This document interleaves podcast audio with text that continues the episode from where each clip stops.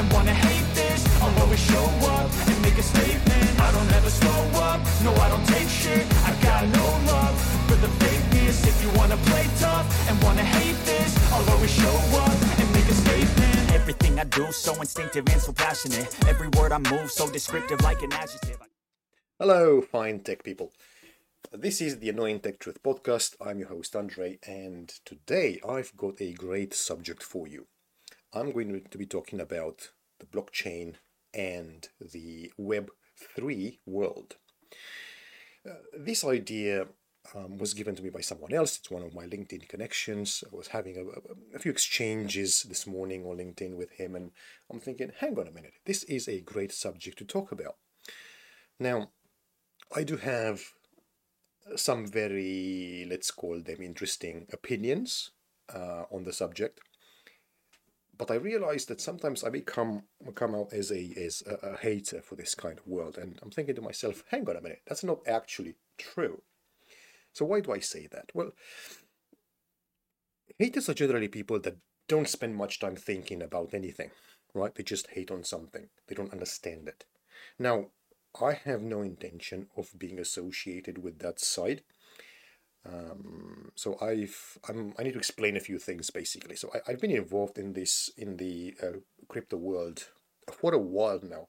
I can't even remember exactly when I started. Must have been we we're talking about 2017, I think, towards the end of 2017 when there was a an explosion of interest around uh, a crypto when it's it, when it's Bitcoin went for the first time to uh, about twenty thousand, I think it was. I think I think I'm correct. I think it was um, December two, 2017 when I started, or even November when I started um, in this world, just to to understand it, right? Just to be part of it and see what is actually going on. So what have I done? Well, um, I start. I, I bought some crypto, obviously, like you know every regular Jane and Joe. You know, you must have some crypto, clearly. Um, but that is mainly for speculative reasons, not for anything else. But then I got a bit lucky because at work I actually had to to work with uh, with the blockchain system. So I, I worked with Hyperledger, which is uh, a blockchain system created and supported by IBM, which meant I had to work in the IBM cloud uh, which was quite interesting actually. It, it was about a uh, wealth management platform, and I was building things on top of Hyperledger uh, for a number of reasons. Um, blockchain is usually sold to us as a decentralized system, meaning where nobody um, can make a decision for everybody, right? There's no one unique owner or host or whatever you want to call it, someone who makes eventually the decisions and everybody has to abide by them. So that's what decentralized means. All the information is out there. It's spread on multiple nodes. It exists in multiple places. So no no one person can can influence this. In theory, and I say in theory, and you, you'll see why a bit later. It's not actually quite like that, but that's how it's it's sold to us. Now, when you work in, in finance and when you work with money and uh, you have to abide by financial regulations uh, and you are an actual serious company in a, in a serious uh, country, um, at that point you have to do a number of things. You can't have a decentralized systems where you don't know uh, who your users are right? You cannot have financial transactions without knowing where the money is coming and where the money is going. And there are there are many reasons for that. So you can talk about how evil the banks are or how evil the financial system is and, and money printing and all that. And you'll probably be right.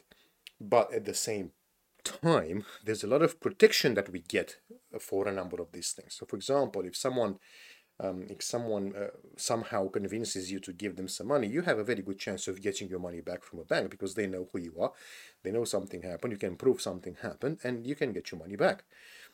You know so and they will tell you you try to send money to someone they will tell you dude we need to check first. So who is this person? What's their uh, account number? What's their sort code? That that's uk by the way what's their name and then they're going to go and check so my, my bank always check these things say look dude the name of that person that you gave me or the name of the company doesn't match their bank account so at that point some red flags are happening you don't get anything like that in the uh, in the crypto world once you send your uh, crypto coins somewhere, that's it. They're gone.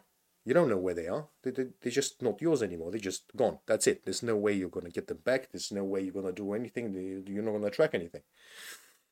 And that can be actually quite dangerous uh, for a number of reasons. But anyway, let's not get there. The idea was that for that particular project, we had to use Hyperledger because it introduced actual centralization while still using a blockchain system. We were interested in the technology. So that's the first thing I want to discuss. There's a clear separation between the crypto world and the blockchain, right? Crypto coins, everything you got today, from from Bitcoin to Ethereum to Litecoin to I don't know many other uh, coins created because there's like thousands of them at, at this point in time, and they have been for a while, right? Those are a simple. I'm not even. I'm not even going to call them a financial mechanism. I'm just going to call them what they are it's just people trying to get rich quickly, basically.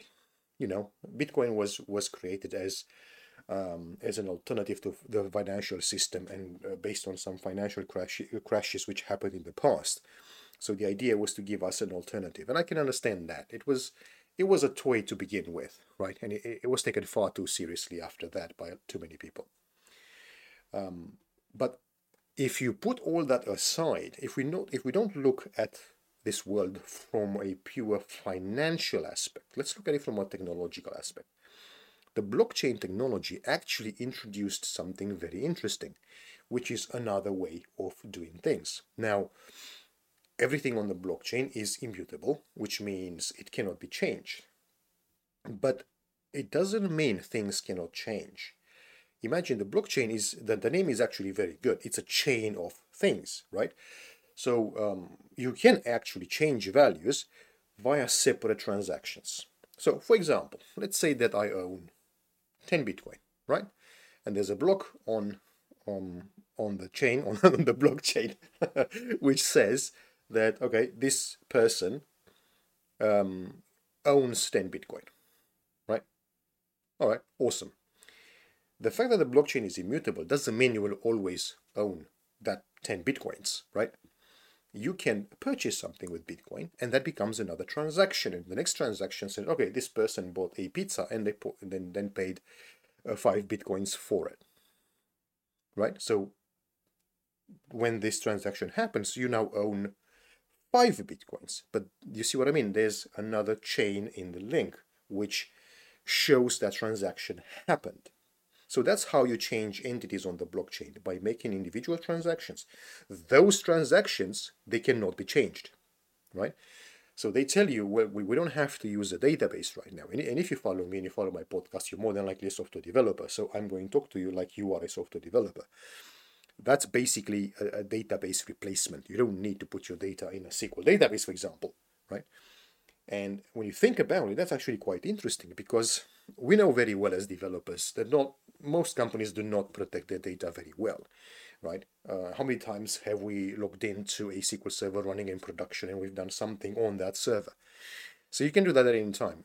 Just because uh, an entry exists in SQL doesn't mean it can't be changed, right? Just an, it's an update statement away. Done. Now, when you talk about the blockchain system, that doesn't happen because every change is now properly audited. So every change is there to be seen and it's spread among many other nodes, so it's not in just one place. So even if you change one, it's not going to match what's in another. So, and that's where you have issues. So that's kind of, that's why to me this is interesting as a, as a development technology, because it does introduce an interesting change. Now the blockchain does come with other issues, and the main issue that, that I've seen in the past is the number of transactions per second. Now, if you don't have if the number is very very small, and I'll give you some ideas. Before before Bitcoin changed to the Lightning Network, um, I, I believe they could only do something like seven transactions a second or something like that. I, I apologize if I'm saying crap, uh, rubbish things, but I think that's that's what happened at the time.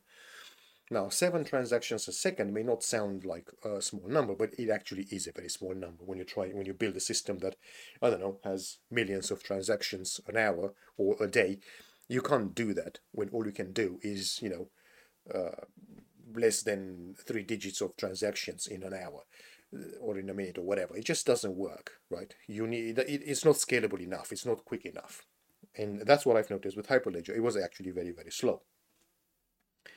Uh, but it was interesting. It was an interesting exercise. It was an interesting concept. Okay, and um, you will also notice that sometimes you'd actually use both. You'd use a blockchain system, but also a database because you can't put or you shouldn't put, in theory, too much information on a uh, on a blockchain. It just grow, grows out of control very quickly. Now, so this kind of shows my interest. I'm interested in the technology. I'm far less interested into the in the financial aspect, the uh, we you try to make money or whatever. Yeah, that does exist, and it's actually quite a big big world, and it has been a big world for a while. And you can see that if you do, if you go to uh, I don't know whatever website shows you the total market value, you will see a pretty big number. You say, wow, that's huge. It's not real, but we can talk about that later.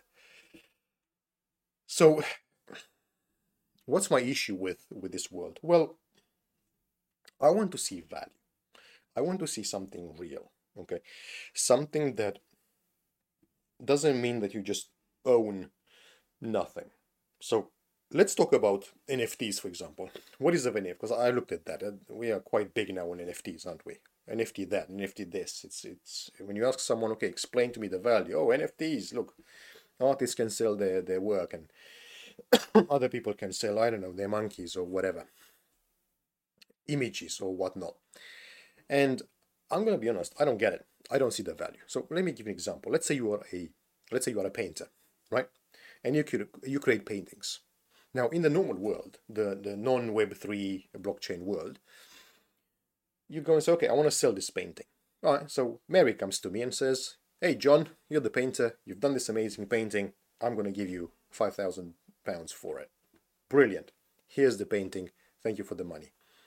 What you have in your own in your, in your possession right then is the actual painting. Now the NFTs are saying, well, you know, the, this artist has, has created this painting and is they're going to sell their rights to that painting to you. So you're buying a thing on the blockchain, but you don't actually get the thing. So my first question at that point is, okay, so what do you own? And the answer is going to be, well, it's a digital asset.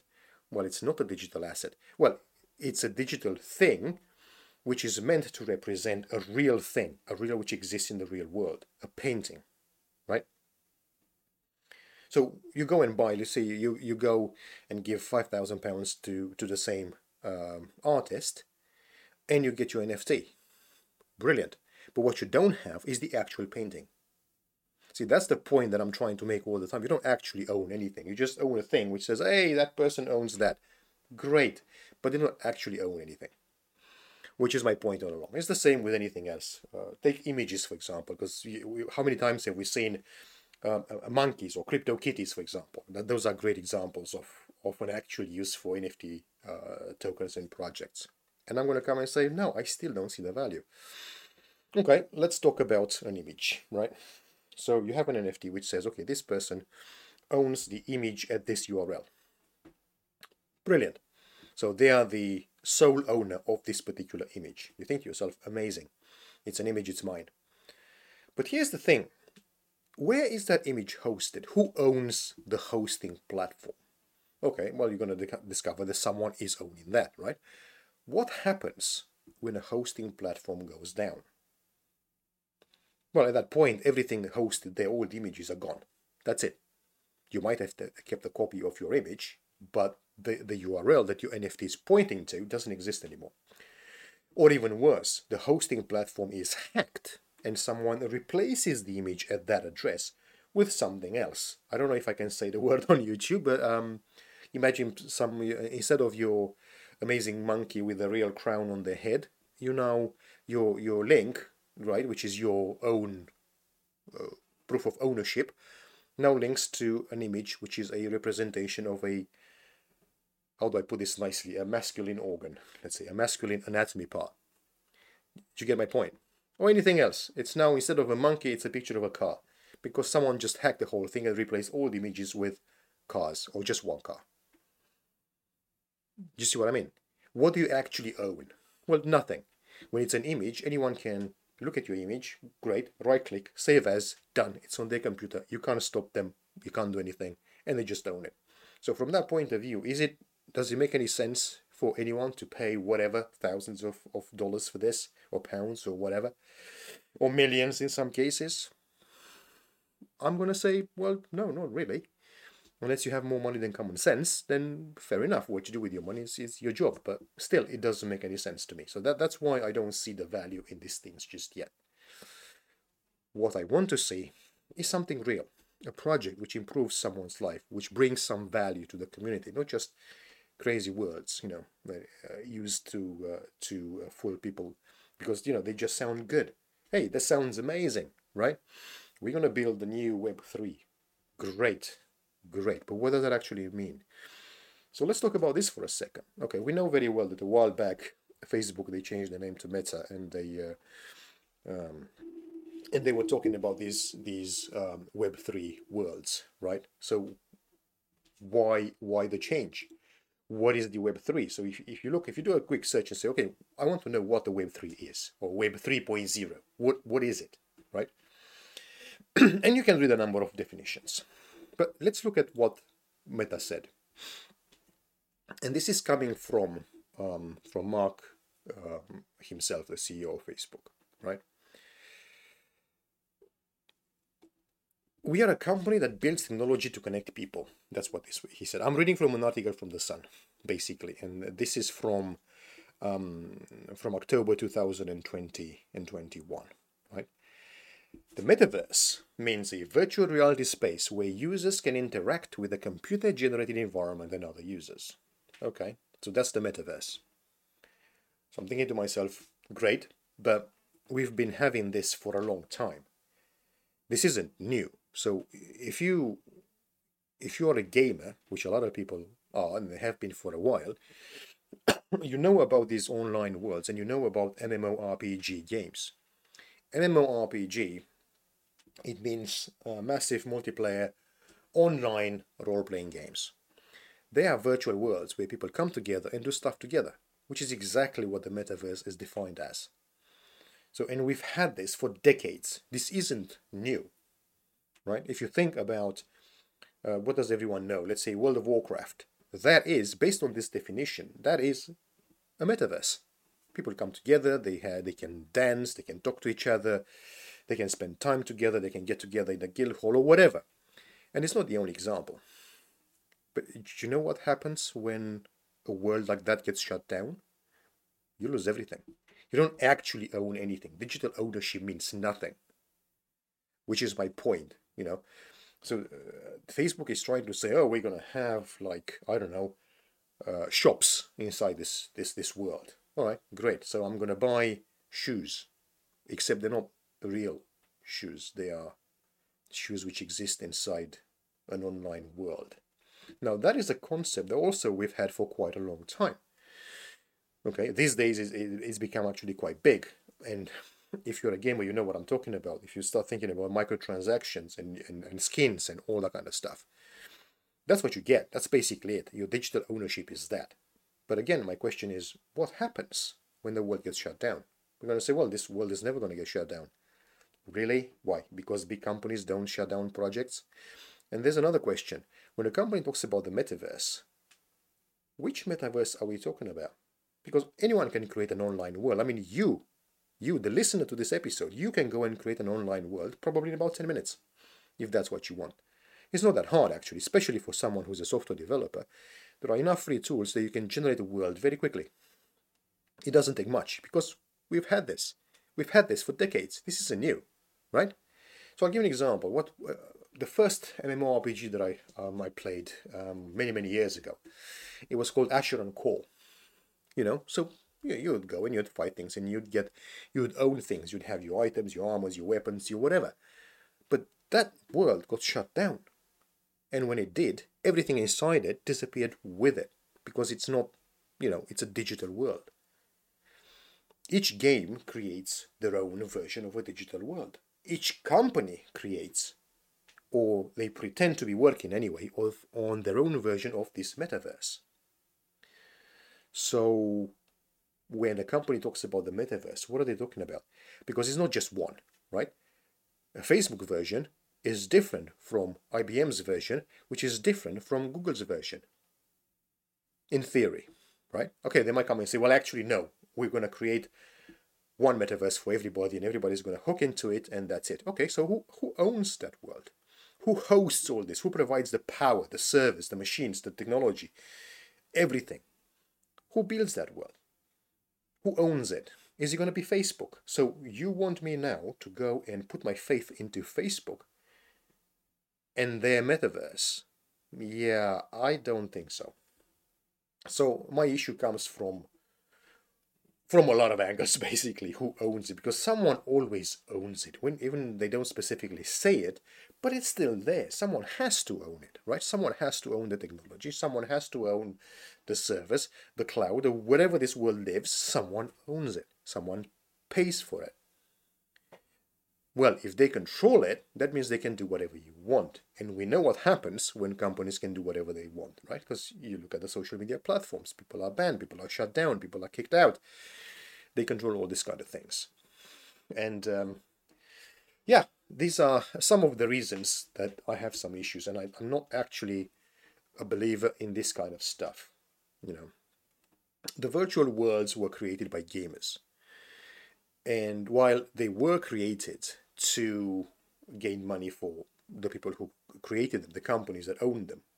Granted, they were mainly for our benefit as gamers to be able to get together and do stuff together and spend some time together, talk to each other and all that kind of stuff. Which is this is why many many other um, many other platforms appeared, like Discord, like uh, I don't know any other communication platform, because people want to talk to each other, right? So this brought us together basically. And at some point, I guess the big companies noticed. So hang, hang on a minute. These people are paying a lot of money on microtransactions. They're buying skins. They're buying things which are not real. But what they forget is that we actually get something in return.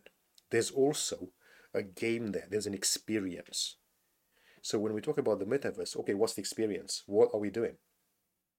Oh, you get people who can get together and dance. Really? So you're telling me that people are going to spend their days and hours and weeks and months and whatever getting together in online place just to make weird moves on a screen and look at other people doing the same thing. Hmm.